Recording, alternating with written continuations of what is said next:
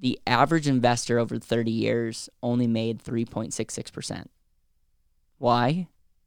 Because of fees, because actual rate of return is a lot less than average, because of behavior, emotions, and again, it's not that I'm anti-market, there's no way that you can save your money out of this disaster.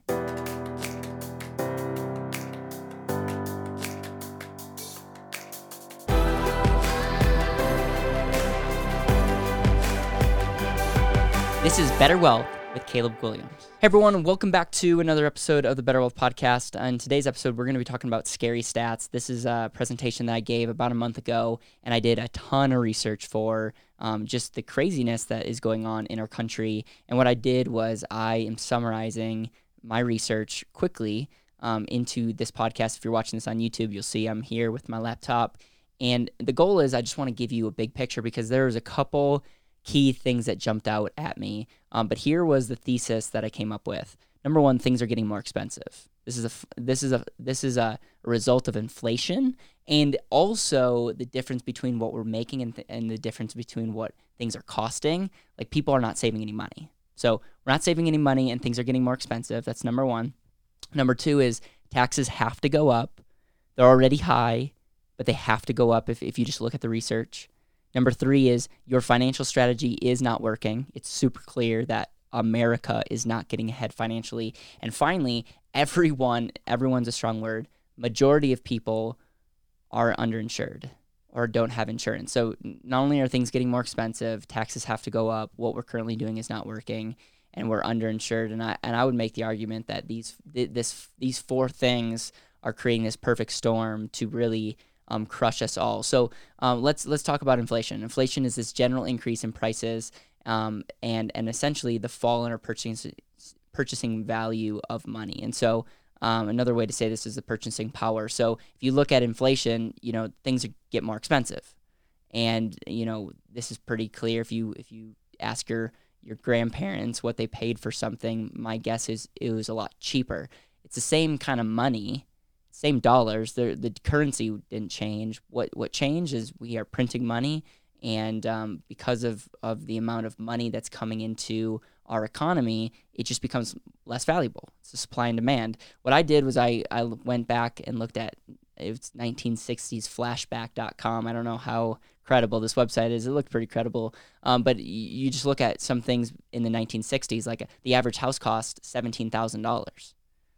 What does the average house cost now? A whole lot more than $17,000. A first-class stamp was 4 cents. A gallon of gas, 31 cents. The cost of a dozen eggs, 57 cents. My favorite was in 1960, you could get a burger for an average cost of 21 cents. And McDonald's burger at 1950 was 15 cents. Did the burger change? You maybe could make a solid argument that the quality was better than it is now. I don't quote me on that. It's ironic. It's like the same. A lot of these things are the same thing. Like, a stamp costs a whole lot more than 4 cents. And why? It's just that's the idea of inflation. And so, yeah, it would be really, really interesting to see. You guys do an inflation cost at our website, betterwealth.com. You can do an assessment, and that assessment pretty much shows your consumption, the amount of money that you consume, and you can put in an inflation number there. And what that essentially says is, to think that if you're used to spending $80,000 today, 20 years from now, that $80,000 is going to be a lot more just to keep up with what you're currently spending. The on average historical inflation rate is over 3%, but there's something called lifestyle inflation, which essentially once you buy something new, it's hard to go back. So we tend to spend more money as we make more money, and it's not necessarily logical, but that's what you do. And so that gets factored in. And then there's other areas that have higher inflation when you look at healthcare, when you look at the education system, even when you look at some things like homes in certain areas, they have a greater inflation rate. So one of the things that I looked at was college, 1960 to 2019. What was interesting is I looked at Harvard. And all in, Harvard tuition, room and board was, in 1960, was $2,370. I know, trust me, this is in-state, by the way. I know that sounds ridiculously cheap. Today, tuition alone, we're not talking about room and board, tuition alone at Harvard costs $46,000. A little over, actually, $46,000. $46,000. Tuition, room and board, and fees and everything combined, $67,000 to go to Harvard now.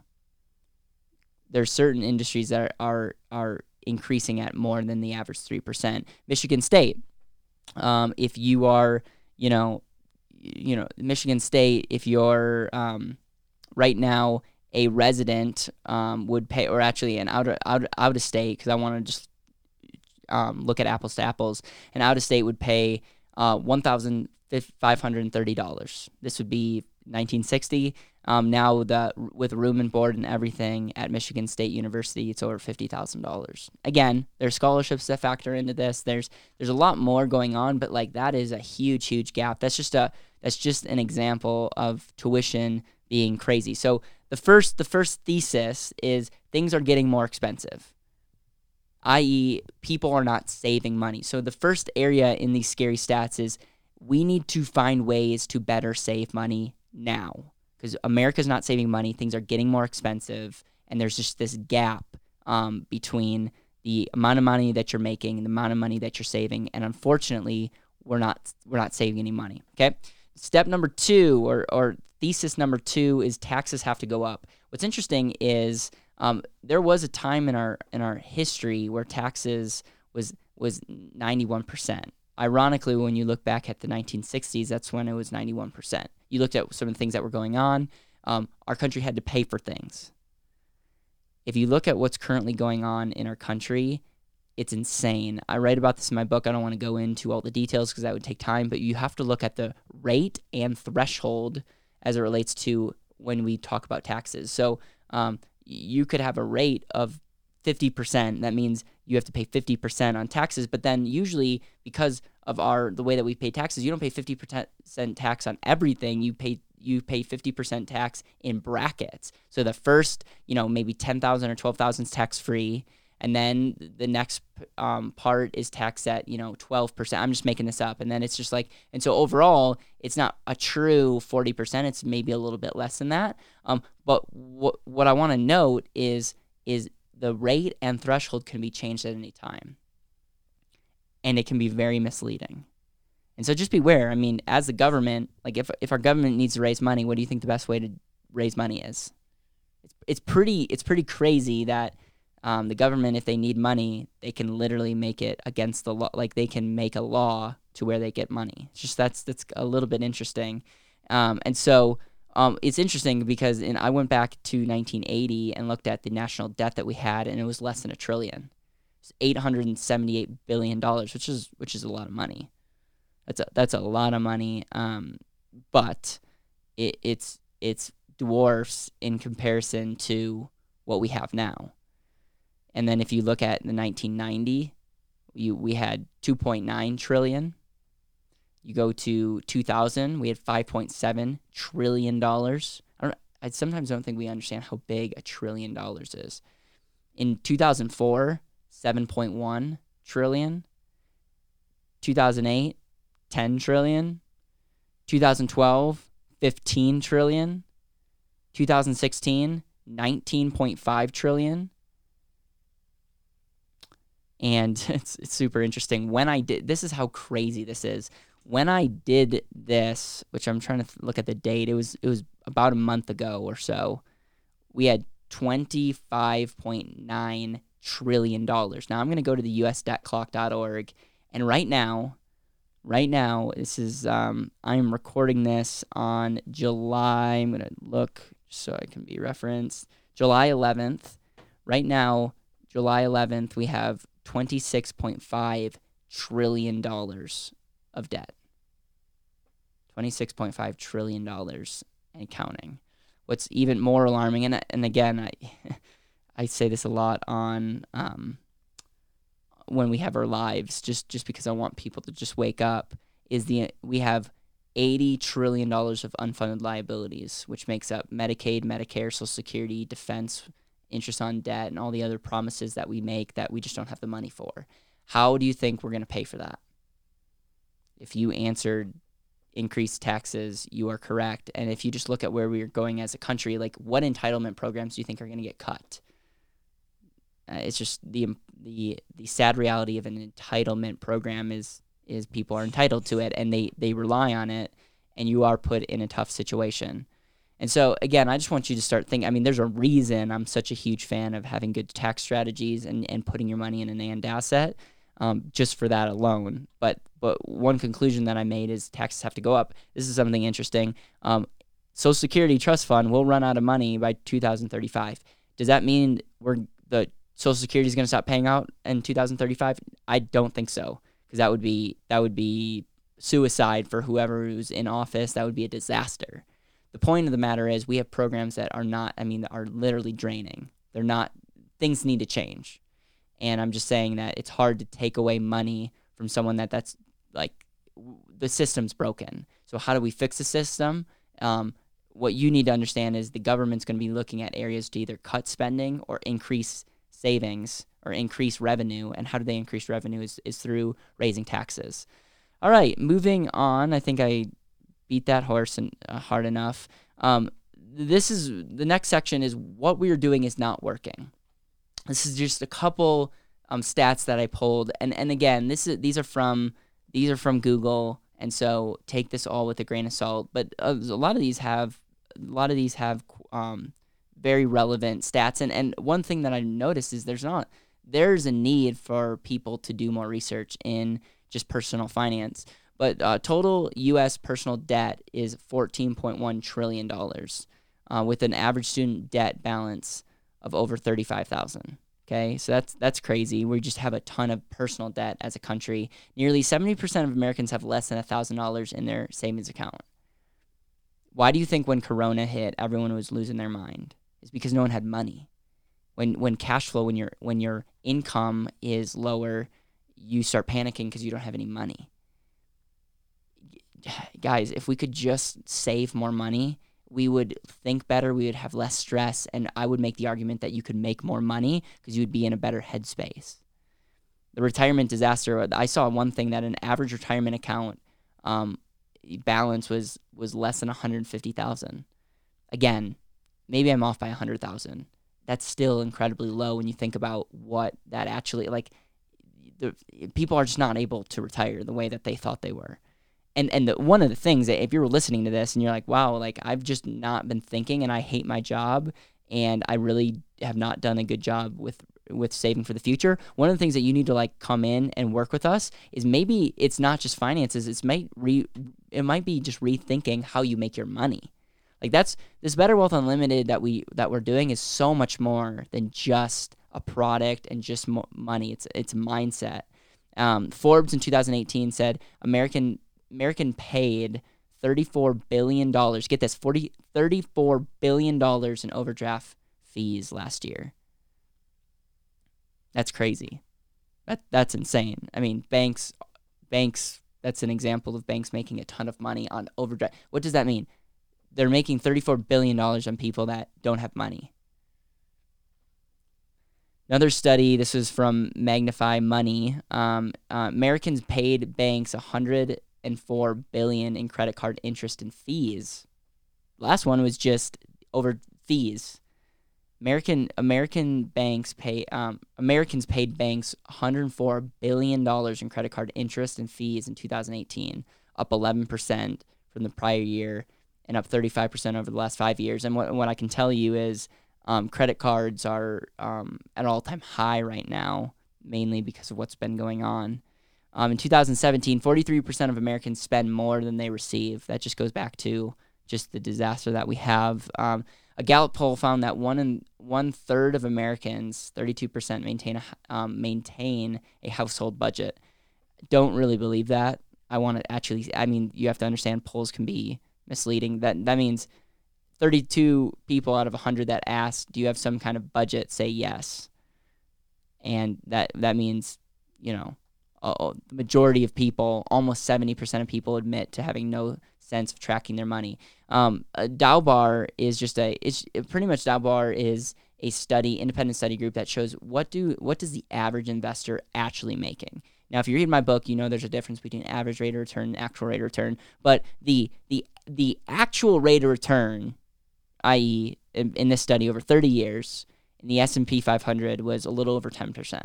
Okay, this is like if your money was invested in the S&P over 30 years in this calculation, it would be 10%.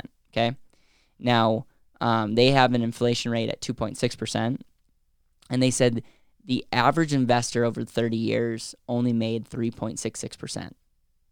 Why? Because of fees, because actual rate of return is a lot less than average, because of behavior, emotions, and again, it's not that I'm anti-market.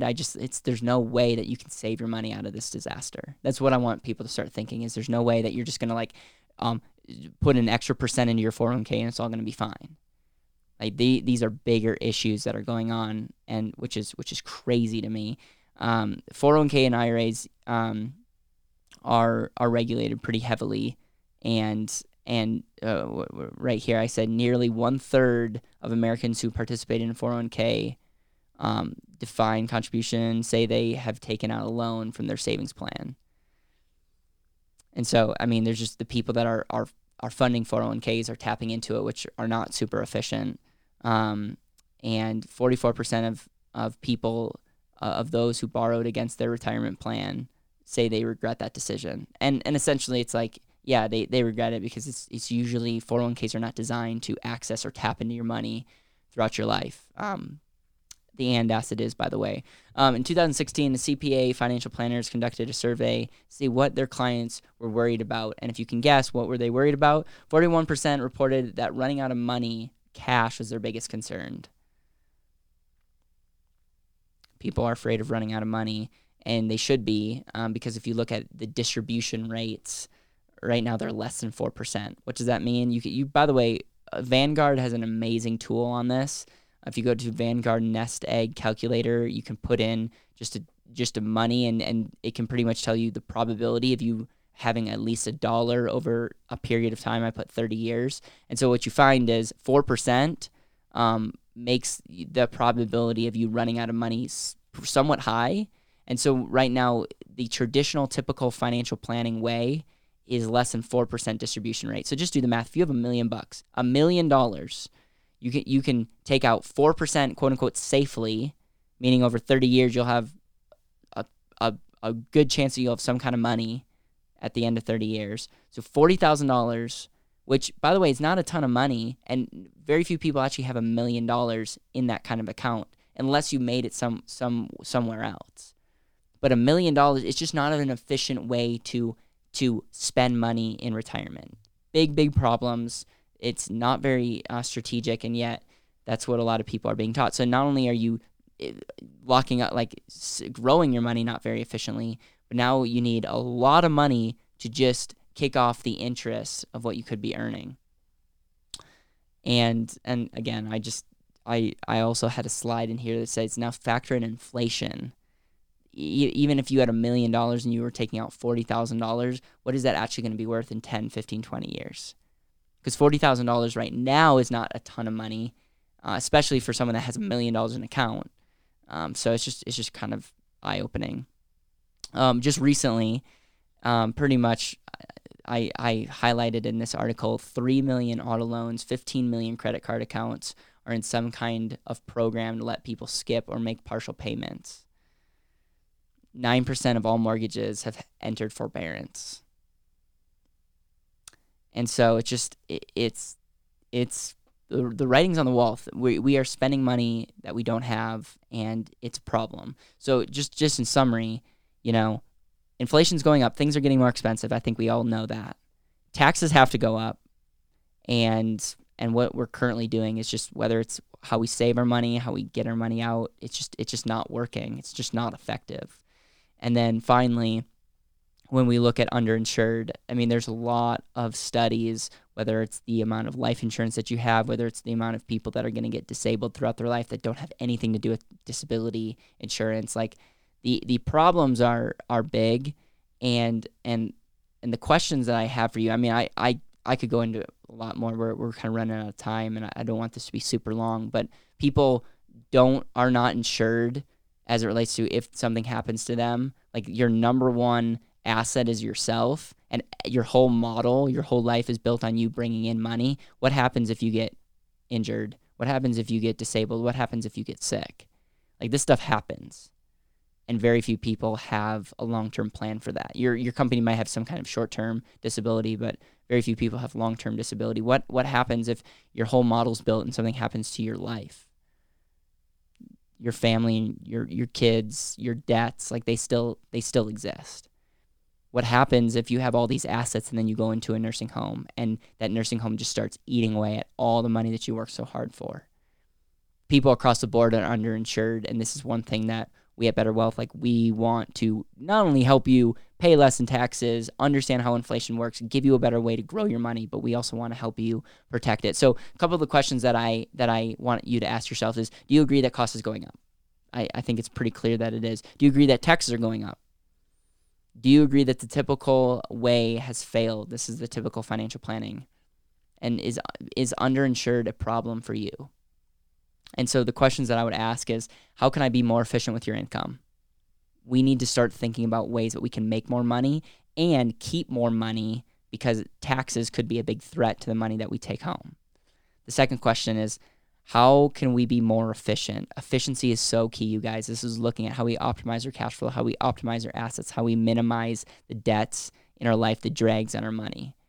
And the third question is, what are strategies that we can take into consideration that can make this better? Obviously, my book is a good area to start. There's a lot of different strategies that can help us up our game. If any of this interests you, go to betterwealth.com, check us out. We have an assessment that factors in a lot of what I'm telling you.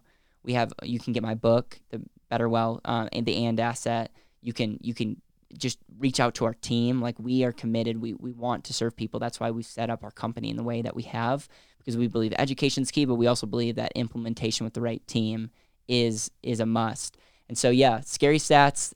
This is reality, and we want to be the company that gives reality and also gives hope. And I'm telling you, there is a better way. This does not have to be your life. But if we don't know the problem, the solutions don't quite matter. And so that's why I have a moral obligation to get on here and share some of the things that I'm working on. Thank you so much for supporting. If you're listening to this on a podcast, if it's Apple, it would mean the world to me if you could take 2 minutes and scroll all the way down and hit 5 stars and give us a review. We're trying to get as many reviews on our show as possible. And if you're watching this on YouTube, if you could like and share and comment, I read every single comment, and we're just continuing to try to grow our message. Take care. Make sure that you're continuing to live an intentional life and being intentional in everything that you say and do.